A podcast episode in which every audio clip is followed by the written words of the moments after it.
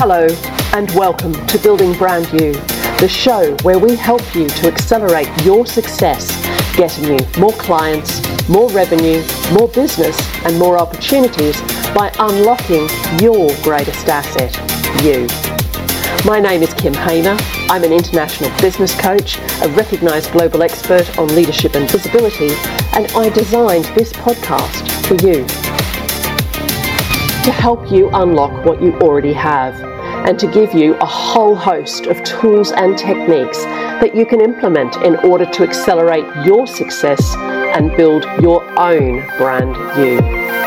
We also publish exclusive material, offers, and behind the scenes content in our Building Brand You Facebook group. And if you'd like to find out more about our Building Brand You coaching programs, you can book a free 20 minute call with me where we'll explore where you are and whether Building Brand You coaching is the right fit for you. You'll find both of those links, as well as many others, in the show notes. So let's unlock this episode and lift the lid on what's next in Building Brand You. Hello, everyone, and welcome to this feature length episode of Building Brand You. Today, as the last guest episode in our season four of the Building Brand You podcast, I am delighted to welcome Craig Lee. Craig is an independent experience advisor and partner in Kinetic Consulting Services, and he helps business leaders join the dots between their customers, their brands, and their employees to deliver experiences that matter, both profitably and sustainably. Craig is a recognized experience leader. He's a global expert in customer, employee, and leadership experience, strategy, and marketing, as well as bringing brands to life. He's an international speaker, a non executive director, and customer experience advisor to a number of global companies. He's also a C suite coach, mentor, and trainer. One of the reasons I am thrilled to have Craig with us in this conversation is that Craig started out working for companies. Then he moved outside companies and went into the world of consulting. And just recently, he's taken the leap from being employed to being an entrepreneur. I really hope you enjoy this conversation with the wonderful Craig Lee. Well, hello, Craig. How are you today? Thanks for joining us. Kim, it's a pleasure. It's been a wonderful uh, journey so far, and um, delighted that you've invited me to uh, share share some views on the podcast. I'm a little apprehensive um, because I don't know what you're going to throw at me, but um, looking forward to it. Oh, that's always the way we work, isn't it, Craig? You know, you don't know what I'm going to throw at you. I don't know what you're going to say, and it turns out marvelously. I'm sure. well, thank you. My pleasure. It's wonderful to have you here. So, on the Building Brand You podcast, when we have guests, what I like to do is is kind of pass the mic over to you, I guess, and have you uh, tell our listeners, you know, who who is Craig Lee? What what's Craig Lee's story? So, without further ado, I hand the mic to you. Wow, that's a clanger to start with. Um, um, who's Craig Lee? Craig Lee uh, is somebody who was um, born in Africa, brought up in Africa, always played internationally, worked internationally, but has this, this mix of pragmatic, third world, practical implementation with uh, all the excitement that the first world offers us in terms of technologies, processes, ways of thinking. And so I think I'm a little eclectic in the sense that I like to always be able to bring groups of people together very sometimes seemingly conflicting ideas to create new magic. Um, I started life as a diplomat. I thought all, all the way through that that's what I wanted to do. I did that for about four years and then realized that diplomacy actually didn't really shift things in the world. Um, and I was encouraged by a friend of mine to join the big, scary private sector. Um, so, as a civil servant, moved across to the private sector, which I didn't think was possible. But in so doing, I, it was one of the first lessons I had in life was that your skill set is never defined by what you do. Your skill set can be used in multiple places. And I was just lucky to have somebody who mentored me quite early on to say, actually, everything you, you've studied, everything you do, and how you do it is just as applicable in another environment as it is in that one. So once I got over the ego of, um, of no longer thinking of my life as being cut out as a diplomat, I went into private sector where I was able to use similar skills to help that organization reposition itself for the emerging new South Africa and position itself internationally. So I really, really enjoyed that. And that got me into the way corporations transform, the way big multi um, sort of multi group businesses function or dysfunction sometimes. Um, and the power, the power of putting a very, very strong brand in place to bring things to life and to, to give people a sense of um, purpose and, um, and cohesion. And that got me involved with new business, it got me involved with international ventures, it got me involved with mergers and acquisitions and a number of other parts that really, at a very young age, allowed me to experience the diversity of, of corporate, corporate life. Um, that was fun. And I was really well mentored by an amazing mentor at the time who is still a good friend and still there, um, someone who's very pragmatic and was able to keep me on the straight and narrow and, and give me the, the inside scoop on how boards worked and various other things. But one of the things that came out of, uh, came out of all of that was how, um, how common sense didn't seem to be common enough. Um, how even within big organizations, it was quite difficult within the silos and the cost centers to join the dots for people to understand what they did and how it helped the business make money and helped how it helped their customers and how it helped their employees. So um, that got me involved with, with many uh, additional pieces of work, which were fun.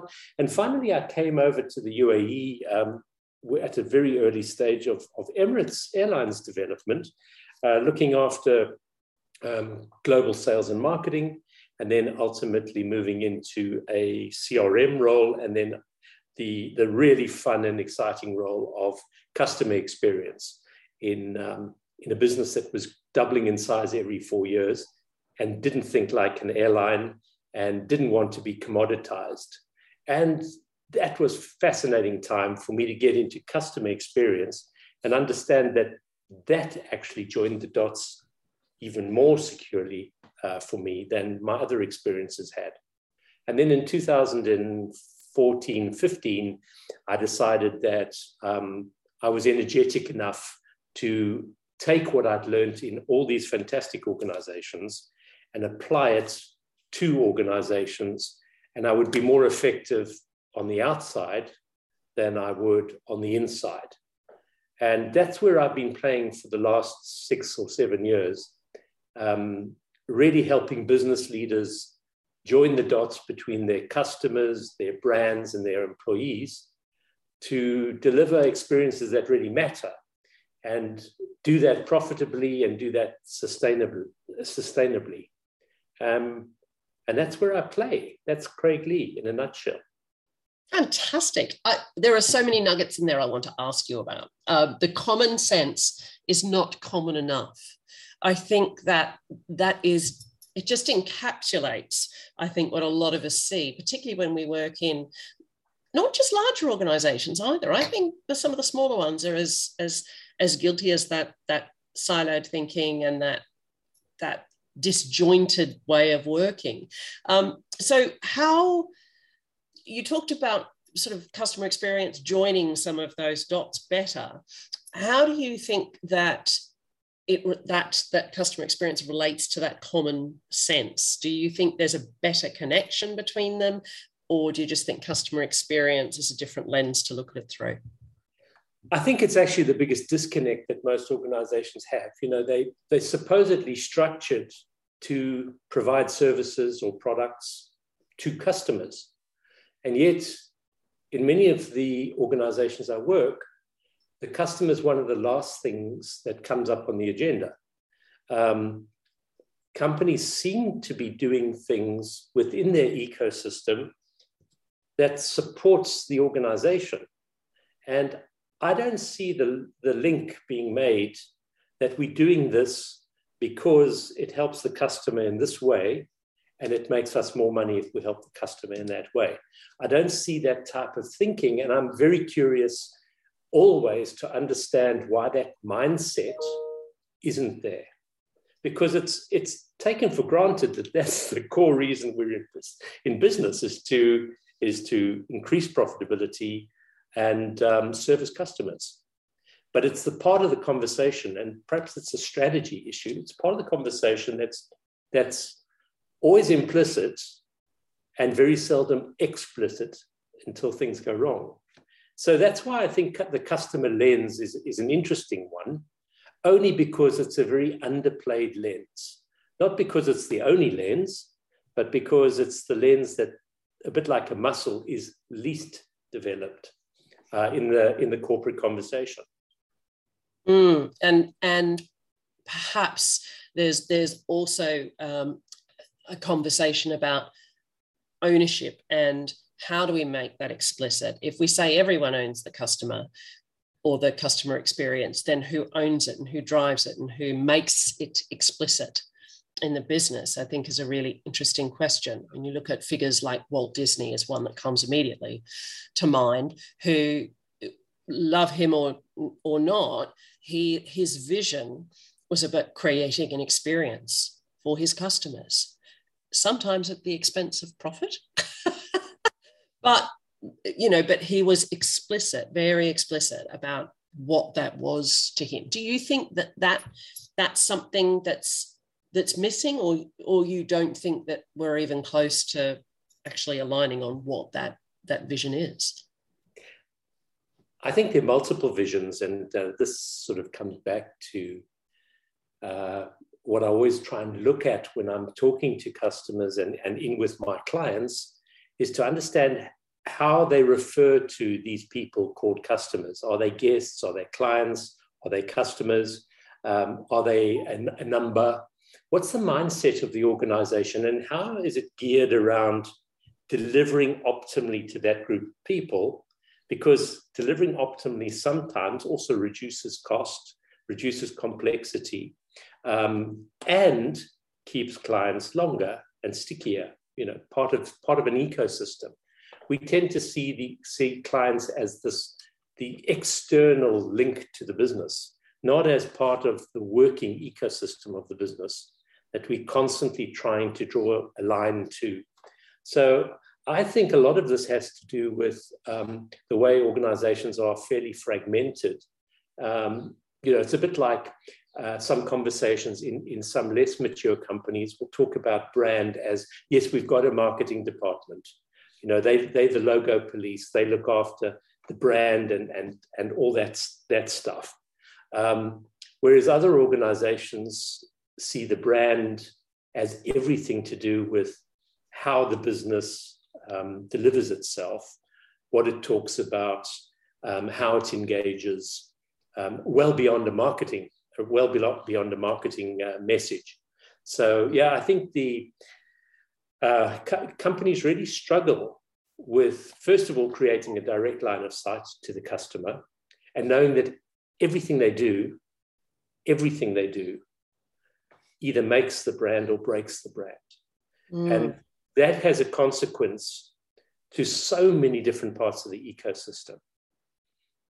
Mm, mm. And I think what you say there is, I mean, you, you know, you're talking about it in a in a bigger company sense, but I think it's just as true uh, for uh, people in in smaller businesses, even uh, if we're solopreneurs or in or in our own businesses, having having some uh, some reflection and thoughtfulness about making the customer part of the ecosystem instead of this external piece that we kind of tag on that it's kind of the ultimate goal but we'll get to it once we do all of the other things kind of thing. And i think there's a, there's some real um, there's some real value in that. I think we can learn a lot uh, from some of the things that perhaps don't work and do work in the bigger organizations. It's certainly been my experience uh, coming into my own business and running my own business is how do we take the, the learnings that we see so starkly there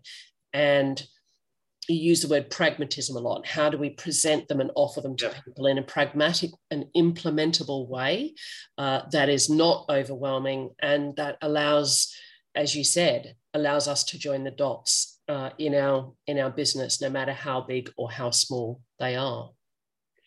And I think you're right there, Kim. It's some sometimes it's easier for smaller organizations and and startup organizations to be very clear about what they want to do for customers, why the customers are important, and what type of things are valuable to the customer. And not to try and fix everything in the company on day one, but to just focus on those things that make the customer really happy. Um, in bigger organization, that gets a bit lost because the the ecosystem takes over the ecosystem a little bit and you know the IT project becomes really important. Nobody really knows why but it consumes huge amount of effort and marketing's doing this and you know those guys are doing this transformation etc so in smaller companies with a a much clearer idea of direction and, and strategy and i don't mean strategy in terms of a, a big fat document. I just mean in terms of managing a strategic conversation of two or three things regularly with everybody in the organization, regardless of what level of the organization. If we keep talking about the same three things all the time, they start to happen. And you know, from my from my experience, that's what I saw so successfully in Emirates when they were doubling in size every four years. Was um, Sir Tim Clark, who was the president of Emirates, spoke about strategy with absolute clarity and direction and painted the picture of what it would look like in four years, in eight years, in 12 years' time. And nobody could really fathom that until they saw numbers of aircraft, you know, moving from 12,000 cabin crew to 22,000 cabin crew in six years. So the message that came through that was that that change is sometimes very uncomfortable and being uncomfortable really challenges all aspects of the, of the status quo. And that helps us all focus a hell of a lot more clearly because there's less resource around and we want to succeed. And the energy and excitement of doing things um, and, and sort of being leading edge is what then starts to stimulate everybody. But it starts by keeping the message absolutely consistent. And I found in some organizations, you know, the brand values are stuck on the wall. The mission statement is not referred to. Um, there's no real sense of purpose when, when the directors are sitting around the table to see how they're progressing and where they're wanting to go. So I think part of this mindset is how do you choose the three or four things that you're absolutely going to focus on? And how do you keep those top of mind? And one of them, I would hope, would be customer. Yes, I think it, just as important is to, to, to choose what not to do. Absolutely. You know, you talked about, um, yeah. you know, choosing the three or four things. Uh, we, um, I was recently talking to, uh, you know, Dr. Alan Barnard, who was on um, at the end of actually episode 15 last season of the Building Brand You podcast. And he talked about um, what he sees as a decision scientist and theory of constraints expert, this whole piece around people have lists and lists and lists of priorities. And actually the the key is picking the two or three things that are actually going to make a difference in your business to drive your business forward. And you know it, it might sound like a cliche but if we don't have customers we don't really have a business do we? What, whatever term we use to call yeah. to refer to our customers we don't really have a business. Like who are we serving? Yeah Absolutely, and I think it was Frances Frei, who was a who's a professor at Harvard. She she used to spend a lot of time in the strategy classes there talking about strategy is about being as decisive about what you're not going to do as what you are going to do. And um, sometimes the clutter of, you know, layers and layers of task creates busyness in the organization. And busyness seems to be the right thing to do. Um, but is it the right busyness? And sometimes I think we, we have a lot of uh, what um, you know Sir Maurice Flanagan, who was the who was the um, uh, uh, ex, the vice chairman at Emirates, he used to always talk about this lovely concept of wasteful complexity, and I think and I think a lot of what we see in organizations is wasteful complexity, um, unnecessary complexity around the wrong stuff, not making it easier for customers to do business with us, and certainly not making it easier for employees to deliver experiences that make it easier for customers to do business with us. Mm. Yeah, yeah. What occurs to me is that um, with with all of this in mind, you sort of made the decision to go from poacher to gamekeeper, we call it here in the UK. Um, so you went from working inside an organization to working outside an organization. And I know uh, that uh, you've also made the transition from being employed to being an entre- entrepreneur with a with a roster of of uh, opportunities that you work on. Um, so I'd love to understand a little bit about you know we've been talking about um, you know this this joining the dots this experience this siloed you you think i'm more effective on the outside than the inside. So what what inspired you to think actually i don't just want to go outside. I want to just like, be completely outside?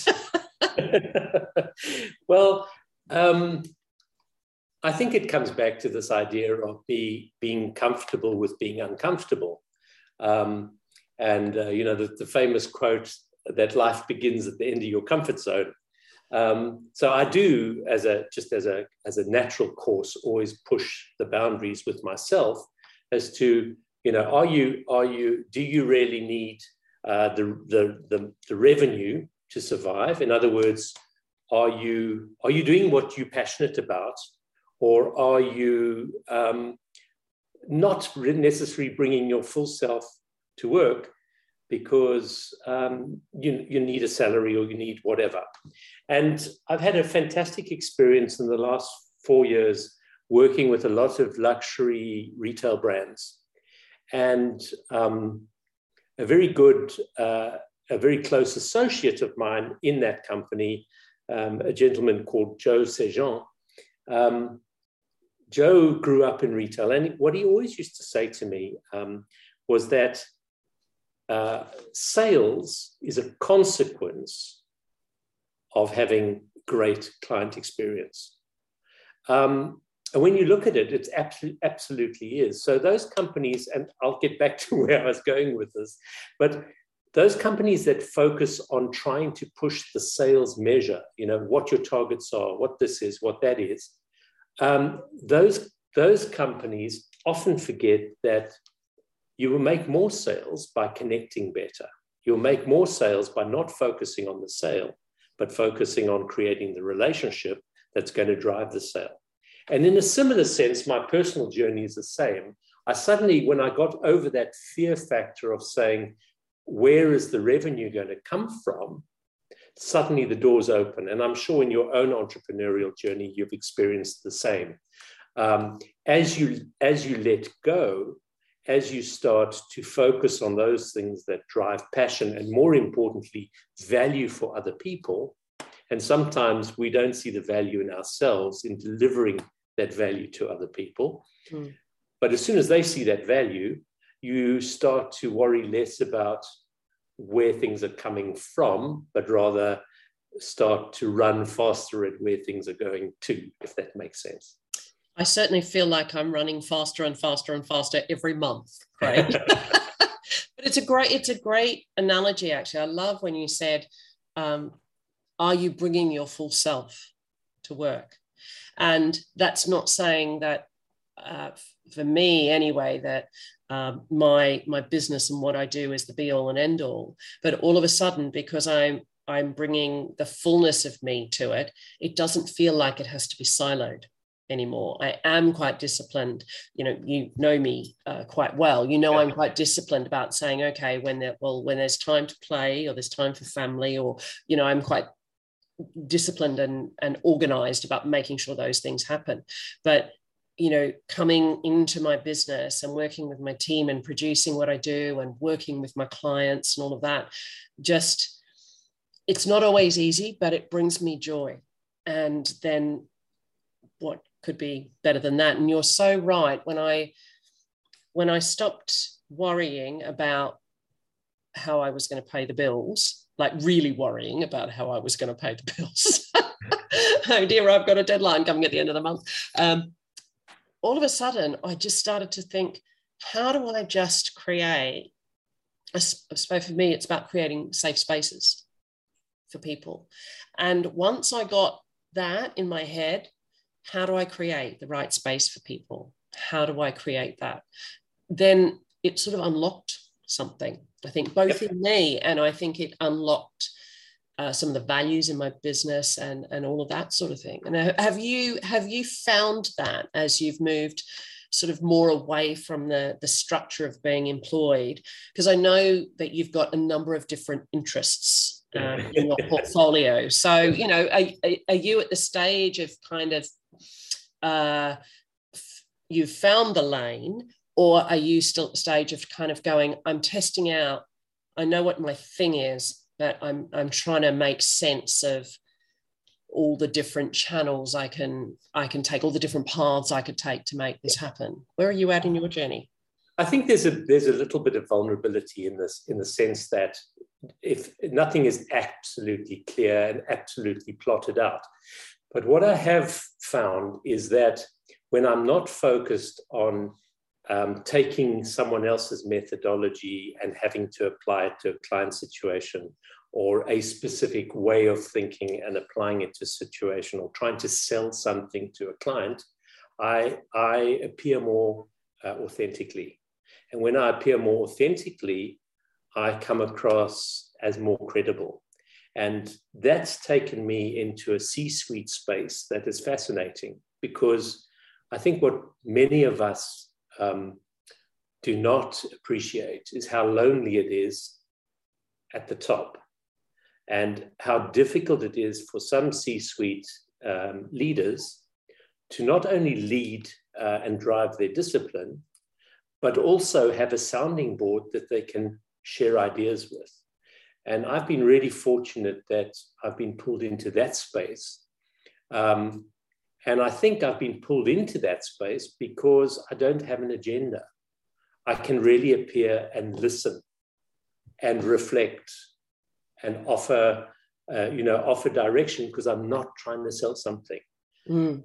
If we don't do it this time, that's fine. You know, some people have actually kept me on a retainer basis to have those conversations when they feel free to do it. And, and that's a super privileged position, which I'm, I'm exciting, excited to explore because when you, when, you can, when you can help change a mindset, when you can help just take something that you already have, um, that has already been invested in, I think the, the impression that's often created is that when you want to transform something, you've got to get rid of everything you've got, um, throw it out and replace it with new stuff. And I think that's where the C suite sometimes really struggles, um, where we don't throw things out. We say, let's have a look at what you got. Let's, let's have a look at if we just join the dots between this thing and that thing, could we get more leverage? So I'm finding the journey super exploratory. I'm a curious, uh, I'm curious by nature. And um, going on a journey where you don't quite know where it's going to end up um, allows you just, just to use listening skills more than anything else. And that seems to build uh, confidence and credibility. Mm. And trust. Yeah, trust is a huge thing. Trust mm. is a is a huge thing. Yeah. Mm. And and as you say, uh, those you know, obviously when, when we're working in businesses, we don't see that that isolation i think that happens at the top you know while it might all look you know like there's a great team and there's great support and all of that sort of thing the buck stops with that one person.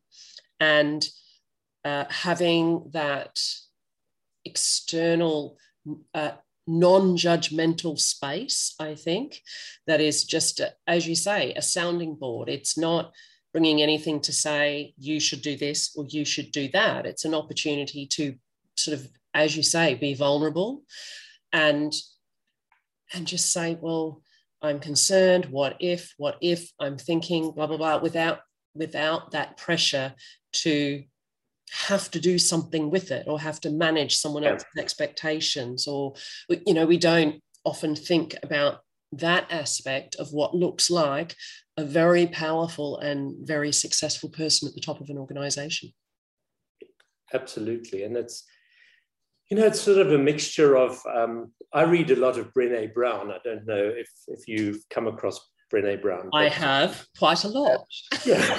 So, so I love I love the way she positions things because I find that in some environments we still have a very patriarchal um, attitude to to leadership um, as being about titles and about power and about you know um, always taking responsibility and um, always having to make the decisions. Um, and I there's a there's a you know I think as leadership is starting to evolve, um, we don't always have to pretend we've got the right answers. Um, we don't always have to see power as being finite.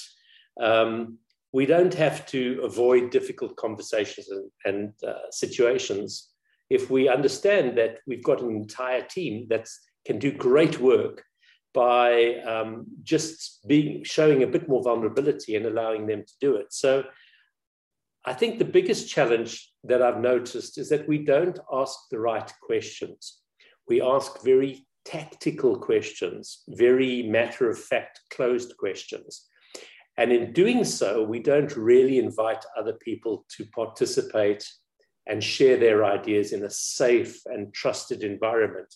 So um, a lot of what I do is to try and create that safe space by asking very open questions. And there's a lovely book called QBQ, which um, I'm happy to, to share the links with um, later in the podcast. But QBQ is all about the question behind the question.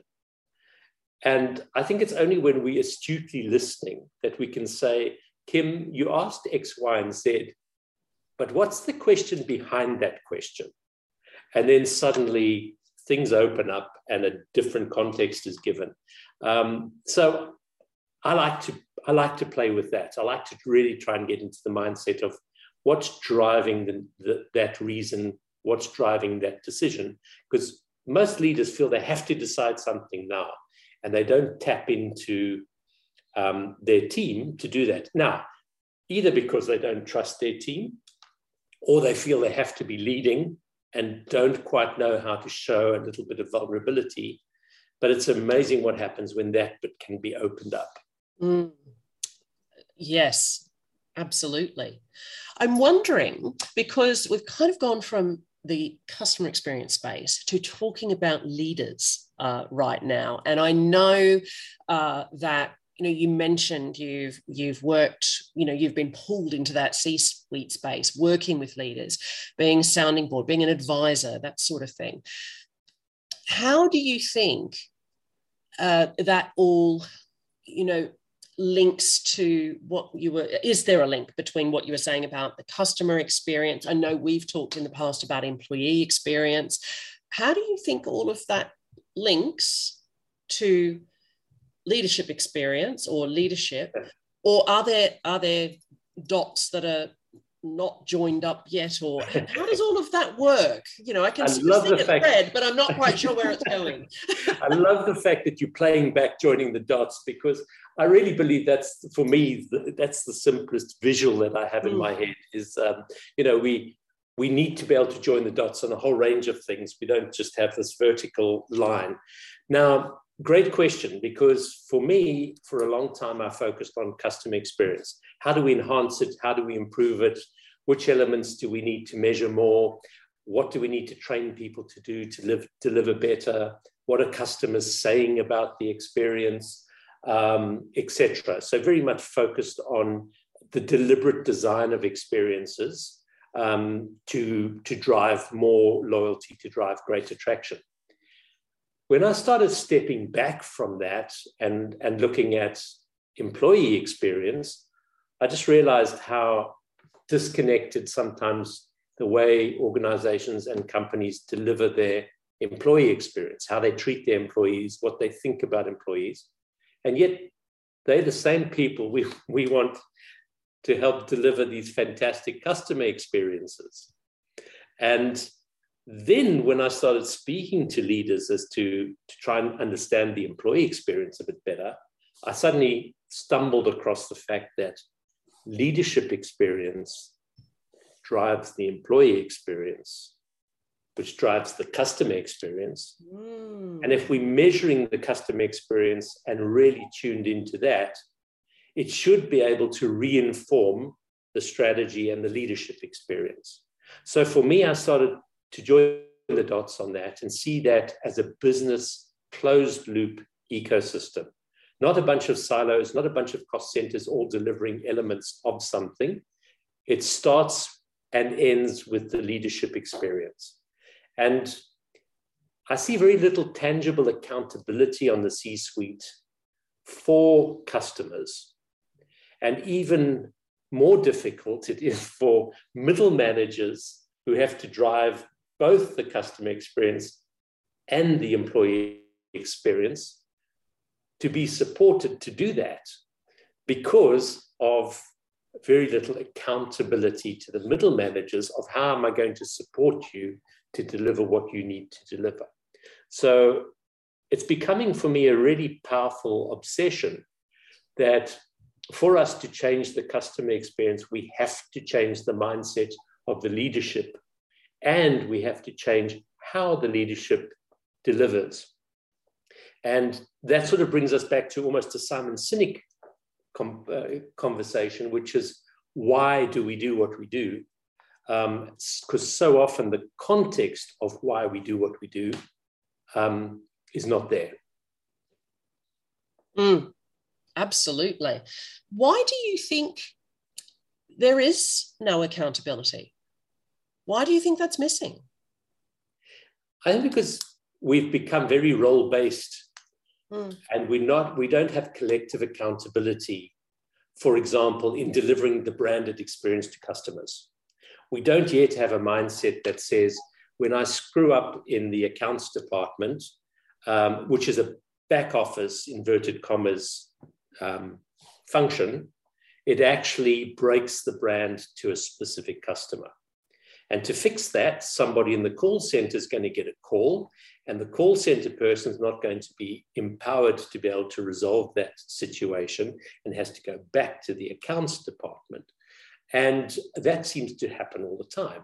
So, at various stages, I don't think we have cross functional accountability to call people out that we are jointly um, responsible for what that end experience looks like. And it should be our collective accountability to resolve those issues. Um, one of the things when we were working with Disney, um, it was, you know, they have a very clear mantra that says, it's not my fault, but it is my problem.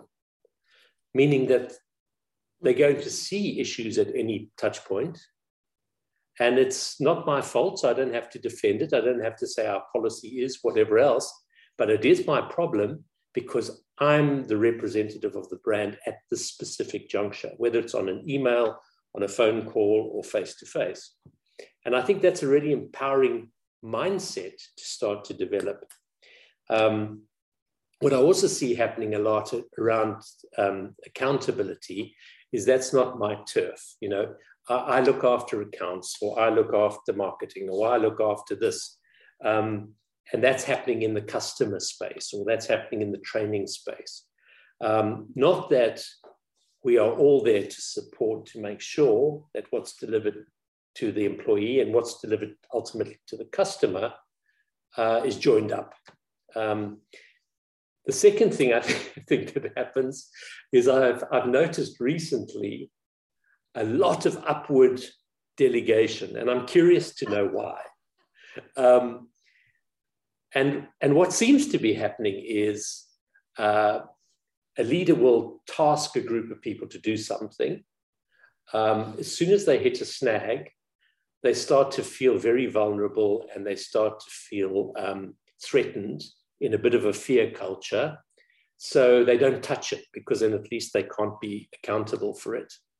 Um, and then what tends to happen is the middle manager says, Well, bring it back to me, let me sort it out, and goes into task mode and sorts it out. But in that process, basically gets handed back the issue, and we never grow people in a growth mindset to say, if that's happened, what do you think we should do about it? What do you suggest you can do about it? And I can fully support you in doing that. We don't have that two second or five minute conversation to just reset that responsibility continues to sit with you. I'm not taking it back. And this seems to happen all the way up, large organizations and small ones, is we keep taking back the, the accountability and we wonder why people don't feel um, responsible for things. Mm. When we're letting them off the hook. Yeah. Yeah. And sometimes we need to have difficult conversations, mm. but we can do that if we have a growth mindset and if people feel that there's enough rapport that's been established between us and that you're there to help me. Then we can have difficult conversations quite often because it's not a threat to the individual. It's I'm having that conversation because you want to grow, and I, my role is to help you grow.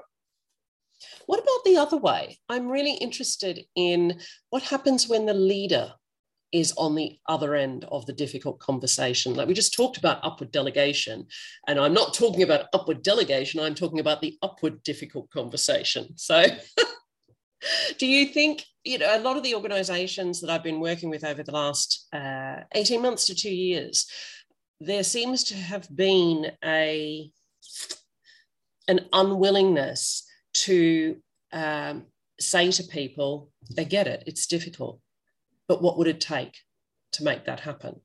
And it's one of my, when I first started being coached years and years ago, someone said it to me.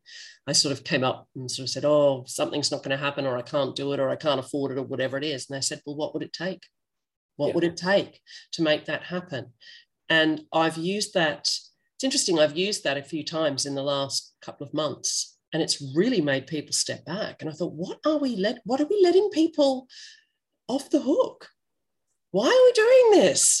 Because inevitably, all of them have come back in some way or other and and thought about, well, how how could I make that happen? Or how could that work? Instead of sitting, as you said, uh, instead of in a growth mindset, in that fixed mindset of this is how it is and I can't change it. So I think that's it, it's just fascinating that that there's this whole i don't know whether it's approval or fear or dependency maybe. It's easy to be dependent on other people and you don't have to take the responsibility and you just wait for leadership to tell you what to do. And what, what about the other way around? What about you know if if i was to go and have a conversation difficult conversation with my leader or my ceo do you see much of that happening um, i see it, i see it very very rarely mm. uh, I don't see that. There's certain companies, and they tend to be, I mean, this is a gross generalization, but they tend to be the more profitable companies who have got that true uh, 360 approach where anyone's ideas are valid and anyone can share an idea, provided it's backed up, provided it's got substance. You know, it's not a critiquing, it's not a critiquing process just to say you haven't done, why can't I do, why can't I get that promotion? Why can't this happen? Everything's unfair. It's not those type of conversations. It's about because we are jointly um, accountable for making this happen, I really need your, your support to help me do this better. Now, one of my clients two, three years ago had a wonderful, wonderful global head of retail who had been a, an athlete, um, had been an Olympian. And this gentleman was fantastic because in every situation, he encouraged his teams, and especially his senior management team, to, to come to the party to be able to suggest what needed to happen. And because he opened the door to that, there was a lot more collaboration and he could get a lot more done because there was collective accountability um, for a good result. But what I saw happening in those in those uh, meetings was super interesting because we we ran an exercise to say, what do I need from you, and what do you need from me to make this work more effectively? And as soon as the question was position of we both need something from each other, how can I do this better to help you do that? And vice versa. Suddenly there was almost a recontracting of what needed to be done. And that was super liberating. Mm, mm. I love that idea of recontracting, actually, because in every interaction, there's this unspoken often contract isn't it about what we expect from each other and shifting that and reframing it is so so powerful. I, I, love that. I've never heard it before. I, we often, I often coach around building bridges. You can't build the bridge on your own yes. from each side of the river. You both have to put the nails in and put the planks in and all that sort of thing to meet at some sort of point in the middle that's of benefit. So, but I, I'm going to steal recontracting. well, I think what's what's also sits behind that, Kim, is this idea of so many companies that are trying to become, let's say, more customer centric, which is, is almost a misnomer because at best, most companies today are becoming more customer focused. They're trying to fix those things that are broken for their customers. They're not really starting to fix things from the customer's point of view, you know, mm. as, as a starting point. So I'm a bit cynical about that piece. But the, the underlying um, the underlying premise to all of that is companies are wanting to move away from this transactional approach to a relational approach. This doesn't mean they're going to ditch transactions or that transactions are less important. In fact, transactions are super important and they've got to be done with your eyes shut so that there's space to create relationship. And I think the same thing um, persists in management. If we only focus on the task and we constantly asking why this is not finished or why the why and what questions around the task, we never lift it to a relational approach, like how can I support you more effectively? This is what I need you to do to support me more effectively, and that recontracting. So I think we're looking for transaction to relationship in the at the customer end, but we're not doing that at a managerial level, and we're certainly not doing that at a middle management to employee level.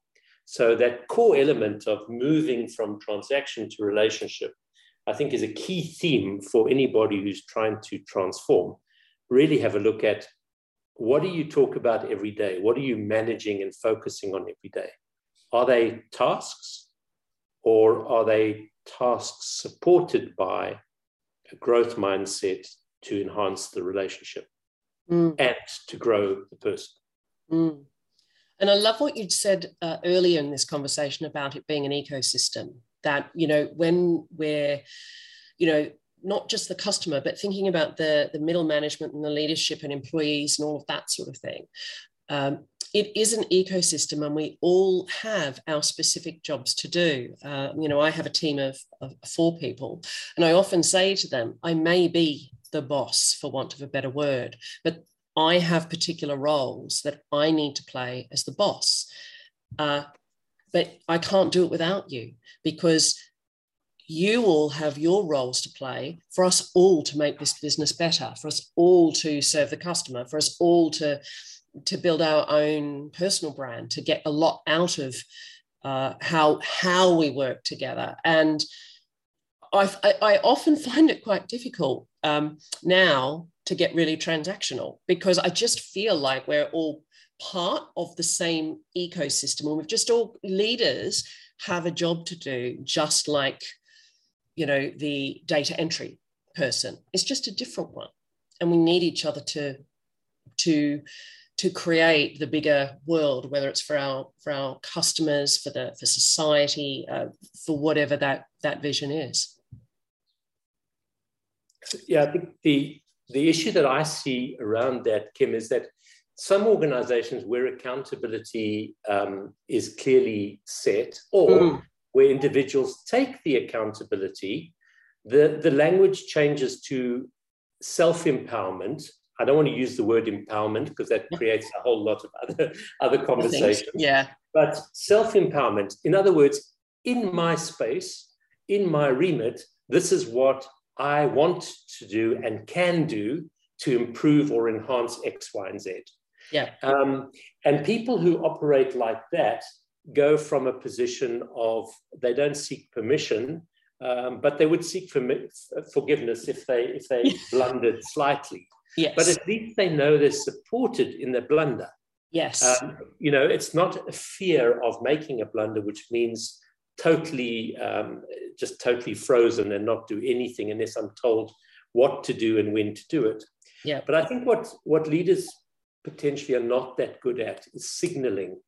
And I think in small, small businesses, it's particularly difficult. Um, and what I mean by signaling is you're the CEO of a company you also happen to run, let's say, the IT division, and you're also looking after marketing.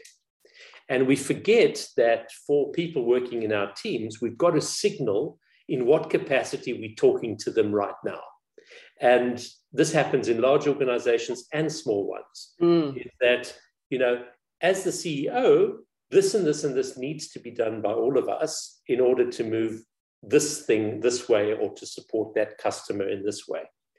Um, or starting the conversation as head of marketing with my marketing hat on, this is what I think we now need to do. What do you think we need to do? And which clients can we reach through this messaging, et cetera, et cetera. So um, for, for in some cultures, because you are the boss, i.e. CEO, and because you haven't signaled that you're speaking to me in a marketing context, I treat you as the boss. Mm. And I think it's really important that if we're working in cross functional teams with multiple roles, as seems to be the case more and more these days, that we are very clear about how we signal in mm. what capacity we're speaking now. That's a great tip. And particularly, I think so. I think we're working across multiple threads in organizations, but you know, a lot of the listeners of Building Brand You are entrepreneurs or small business owners. And I think that's a, a great tip to think about, you know, which hat are you wearing right now? Does your team know who they're dealing with? You yeah. know, I, yeah. I think that, uh, yeah, I hadn't heard that um, explained so succinctly. I love that. I love that. That might go in the show notes as a like top takeout, I think, right? um, so, uh, what we've been talking about sort of the leadership experience, employee experience, customer experience. So, you've become your own business, for want of a better word, you know, the CEO of Craig. Um, so, what what's your commitment to experience to, the, to how people experience you now? Is it different from how when you were employed or different when you were in a big organization? Has that changed as you sort of thought about who brand craig is now yeah it's far scarier now than it was before it's far scarier now because uh, because you know you you are curious you are experimental um, and there's a, but there's still a reputation around delivery. And um, you know, as a single operator or as a very small team of people, um, sometimes it's quite difficult to be everywhere at the same at the same quality and and attention um, that clients um, are expected are, are are demanding, and mm-hmm. rightly so demanding, especially when you've got very personal, uh, interpersonal relationships. And I think as you dis- as you discovered too, many clients um, are repeat clients. Mm. As the trust is enhanced, suddenly different challenges will be thrown your way for an opinion, for advice, for support on getting something over the line. So I would say it's it's more difficult because in that lonely space, luckily, we have a group of people like yourself and like some other colleagues I have who you can, you know, very informally send a WhatsApp and shout, help, what, do I, what do I do in this case? Or do you know somebody who can perhaps help with this? Because, yeah. you know, I don't want to be the specialist in that, but I would love to advise a client um, comfortably that this person can potentially help them yeah. and stay relatively agnostic in, in my advice. So, yeah, I think it is more difficult um, when you are uh, a, a, a, single entity or a smaller entity, because just by the nature of it, you have to play a number of different hats at the same time or wear a number of different hats at the same time. Mm-hmm. So, um, you do need to be challenged and um, I loved my sessions that I had with you um, because you challenged me and you got me to really reconsider what I was good at and um, reaching out to friends and ex colleagues as to what they thought were my skills. Um, I suddenly realized that those skills are really the ones that I need to focus on. Um, I didn't have to be an expert in customer experience, but um, you know, I understood customer experience enough to call myself that, but actually, that's not what was getting me the work. Mm. Um, that's not what was getting me in the door. Um, and it wasn't the grey hair either. Uh, it's very distinguished, um, listeners. Oh, you know, you. he's doing himself a disservice there.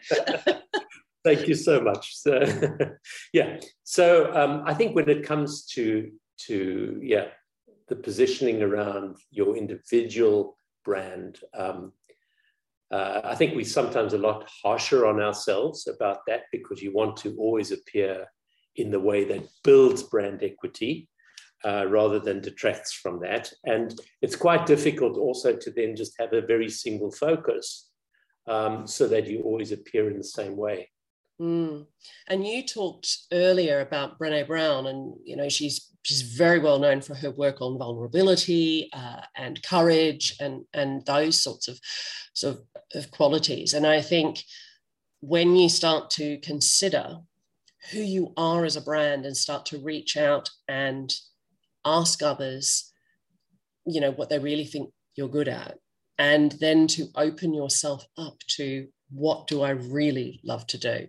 As you said, it wasn't the customer experience piece necessarily in either of those boxes, but there was something about people, there was something about leadership, and there was something about creating safe spaces to be able to join the dots you know we've talked about that a lot and i know that's a really it's a it's a real golden thread for you is about how, how do we join all these dots and make this more cohesive and coherent and you know all of those other great c words clear yeah. another one so um, you know i really love uh, you know the how brene's work can contribute to those you know those kinds of experiences when you're as you say being an entrepreneur um, particularly at first can be quite and feel quite isolated quite isolating because you're you might have the same cohort of people around you, but they're not doing what you're doing.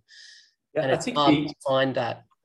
The, the the element that you've raised there is reminds me of, of of somebody else that I really value um, for a very pragmatic and um, very very direct response, and that's that's uh, Marcus Buckingham. Mm-hmm. And I would really encourage people to if, if they're wanting to tap into their strengths and understand how strengths contribute, is to is to just view some of the Marcus Marcus's work, either read his books or um, read some of uh, or, or just go onto YouTube and see some of his pieces. But he always talks about a strength is not something that you're good at, and a weakness is, is not something that you that you're bad at a strength is that activity that really strengthens you. It, it draws you in. It, it really makes time fly while you're doing it. And, and it makes you feel strong. Mm. And I think that's really empowering is linking to the passion that you do things by um, that becomes self-energizing mm. and that becomes your strength. That's a great way to think about it instead of strengths and weaknesses, it's kind of go, wow, when when am I that? When am I all that? When do. I love it? When do I lose myself in it because I just am in flow? Yeah. I guess. Yeah. Yeah. And if I if I link that back to you know some work we were doing uh, a few years ago with the W Hotel in Barcelona, um, you know, we're having this conversation about soft skills, and I get really irritated when companies say, oh, we need to do some soft skills training because soft skills today are the hard skills. So I'd rather call I'd rather call them people skills. We need yes. people, more people skills. You know, we need to be more human at the center. Yeah. Um, and the W Hotel was fascinating because their brand works on um, trend seekers come to a W Hotel and they have trend setting experiences. Hmm. So when Barcelona was, you know, was basically recruiting, they had this massive party on the beach. I think 5,000 odd people arrived for the job interviews.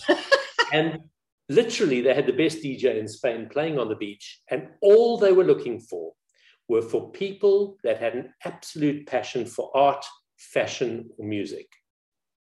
Wow. Because they needed trendsetters to work in the hotel in order to satisfy their trend seeking 60, 70, 80 year old clients. Yeah. and um, what I found fascinating about that thinking was that their people skills, um, they have their people skills first. They have a passion for something first. And that is supplemented with the technical skills, how to be a receptionist, how to be a barman, how to run the, man, the, the restaurant, how to be a waiter, how to run concierge. So I think if we if we flip it, if we look for passionate people skills, we should be able to train people into the technical skills instead of the other way around. There's a there's a great book I've just finished reading that is all about that. Um, it's by a guy called Jesse Cole, who I've met a couple of times in the last six months. He owns the Savannah Bananas baseball team. Now, it sounds better if you're American because then you get Savannah Bananas, but I'm not. Um, but he's just written this book called Fans First. And he talks exactly about that when they are looking for people. It's not about technical skills or that sort of thing. They look for the spark. They look for the fans first, yeah. the passion, the you know the the that who they are is a match for the company rather than what they do um, which which I think is a lot what you're talking about with the WM Absolutely. Yeah, Absolutely. yeah, yeah. And I think that's where where luxury retail at the moment is starting to fall really flat because um, and and many industries because they recruit from within. They will say that you can get a fantastic job because you worked for brand X and we really liked what you did for brand X. Come and join us in brand Y. And then I arrive in brand Y and I think I'm really good because you've recruited me to join you because you don't have this environment and these skills. So I start delivering what brand X used to do. And if the corporate culture isn't strong enough to induct me into a different way of working, I'm delivering my first company's experience in the second company.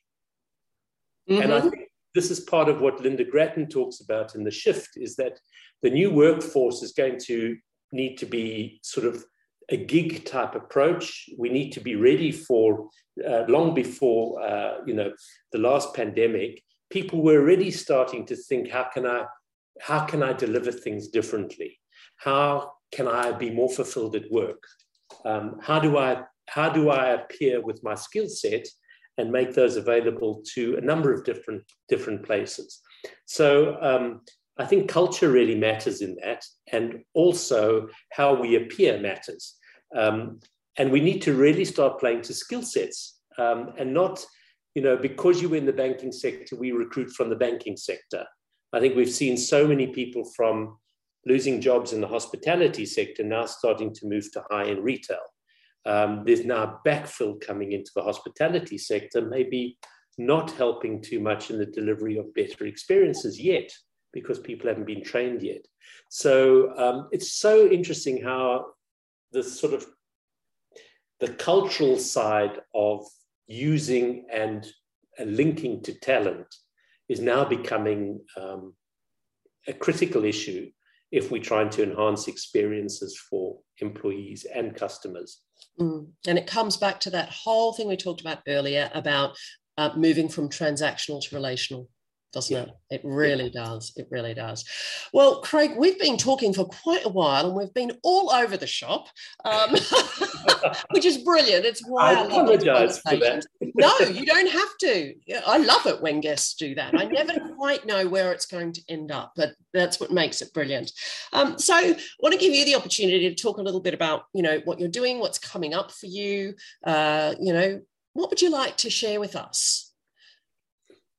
Well, there, there, are obviously lots of things happening. I spend a fair amount of time judging um, experience awards in Europe and, and um, the US. I learn so much from that and connect with fantastic people who are doing fantastic work to really lift, uh, lift the discipline. Um, I also work, I'm also working uh, in a mentorship program with women entrepreneurs in the UAE, which is incredibly rewarding. These are all people who have got really successful businesses, but are wanting to take them to the next level. Um, in the next month and a half, we should be launching the Luxury Communications Council for the Middle East, Ooh. which is really there to help um, CMOs in the luxury space um, be able to, you know, more intimately share their challenges that they wouldn't do in a, in a normal forum. Um, and over above that, I um, continue to have um, conversations with, with clients that are really wanting to transform their mindset in order to transform their business. Um, so there's a lot on the plate, um, but I'm enjoying it and I'm still energized by that. Um, and I'd love to, to help more. And if, yeah. I'm also starting to try and unpack this incredibly um, uh, frustrating world of metaverse, oh. where um, where last week last week I've had the first bit of sanity where somebody said, "Stop worrying about the metaverse; it doesn't exist yet. AI exists, um, AR exists, NFTs exist, blockchain is there to support things." Um, but really, moving from one verse to the other we can't do that yet. So don't worry about the metaverse. So I'm, I'm trying to unpack that a little because I think com- uh, companies and certainly some customers are trying to run very quickly to put a stake in the metaverse. But in reality, they're creating a, a new channel and a new brand experience in their own verse. Mm. And, and until those metaverses can talk to each other, which we're a little way off from yet, um, you know, I think one needs to work cautiously rather than because everything is now being branded metaverse. You know, you get up in the morning, everything's the metaverse, and I think we can we can get onto that hamster wheel and um, and again um, lose where we should be going, and that's to create experiences that provide greater simplicity for people to connect. Perfect. Well, you don't have much on then, do you? So, uh, but you know, in, in light of all that, I think what what's fantastic is how uh, uh, is how just in the time we've known each other, how you know you are expanding into new horizons. And as you said, exploring and being curious and unpacking stuff and going, well, how does this work? How do these dots get joined? I'm not quite sure that we've mastered that yet, but you know, there's there's something in you always about joining the dots uh, wherever you are, isn't there? You are join the dots, Craig Lee. join the dots. Yeah, and I think it comes back to that that that insight that common sense doesn't seem to be common enough, and sometimes joining the dots of what is bleedingly obvious to join the dots. Other times it's a bit more obtuse. But when you can, when you can help people join the dots and connect, whether it's relationally, whether it's um, transformationally, um, magic happens. And mm-hmm. I just love the energy that comes out of that. And I also want to thank you publicly for helping me on this journey, um, be able to, to move faster on the journey than I was. Thank so you. thank you. Oh, my pleasure. And um, it's it was wonderful to work with you. Uh, and I won't go on too long about this, listeners, but it it, it is completely. Um, it's a privilege to be able to work with people, you know, like Craig, like some other clients um, who who who sort of put their faith in me to help them you know lead through the journey and, and kind of navigate that move from being employed to not just being an entrepreneur but this kind of gig mindset about you know how do i make all that work how do i find a golden thread it was it was such a powerful experience for me when i left corporate life and i'm i'm just I feel like I'm blessed to be able to share that with other people. So, um, right back at you. Craig. Um, um, so, as we uh, wind up our wonderful conversation, uh, what I like to ask my guests is do you have a nugget for our Building Brand You listeners that they could take away and implement today? I think, uh, yes. Um, always drive to fuel your own authenticity. What I mean by that is appear as you. There's nothing more credible than that. And people respond to when you are being authentic, when you are doing things from the heart with passion, and of course, a lot of skill. But that is the thing that gets you over the line. It's not your IP, it's not your brand, it's not all the other things that we put together. It's who you are as you appearing in front of your client. Um, and the closer you can, the de- deeper you can dig into understanding who you are when you appear, um, I think for me, that's been uh, on my journey, that's been the most powerful thing. So spend time on yourself in order to really tap into where your passion sits, what drives your strength. Um, and your fam- a famous hero of mine, uh, Nelson Mandela, who is also affectionately known as Madiba, he had a wonderful quote which says, I never lose, I either win or I learn. And I think that's been a mantra for me uh, a lot is that if you're not trying, you, you're not getting anywhere. And you're certainly not learning. No, wonderful. What a wonderful note to finish on. So, if people want to get in touch with you, either, oh, I don't know, what could they do with you? They could um, bring you into their organization. You could be an advisor or a sounding board for their business, a mentor. Uh, if you you know, like to speak to someone who really knows their stuff about leadership, experience, customers, all of that. How do people get in touch with you, Craig? What's your preferred way? My preferred way is through LinkedIn on. Craig Lee CX um, on LinkedIn, and I'm sure it's in the in the bottom of the podcast. But uh, LinkedIn would be the best way, and then we can decide how we want to connect from there through emails, through phone calls, etc. But LinkedIn is is probably the best way of being in touch, and it also means as we move around, all our details go with us. So. Um, look forward to to hearing from from some of you. Um, I'm also working a lot more with non-advisory board board um, positions.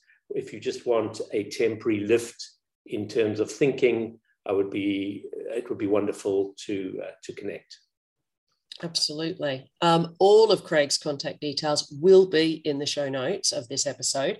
We will also add the links to uh, QBQ was a book, and some Marcus Buckingham material as well. We will add those links to the show notes so that you know you can find them easily. Uh, Craig, if there's anything in particular from Marcus Buckingham you think is particularly brilliant, just whiz that through, and we'll make sure that people have access. Good, I'll do that. Thanks. Brilliant, cool.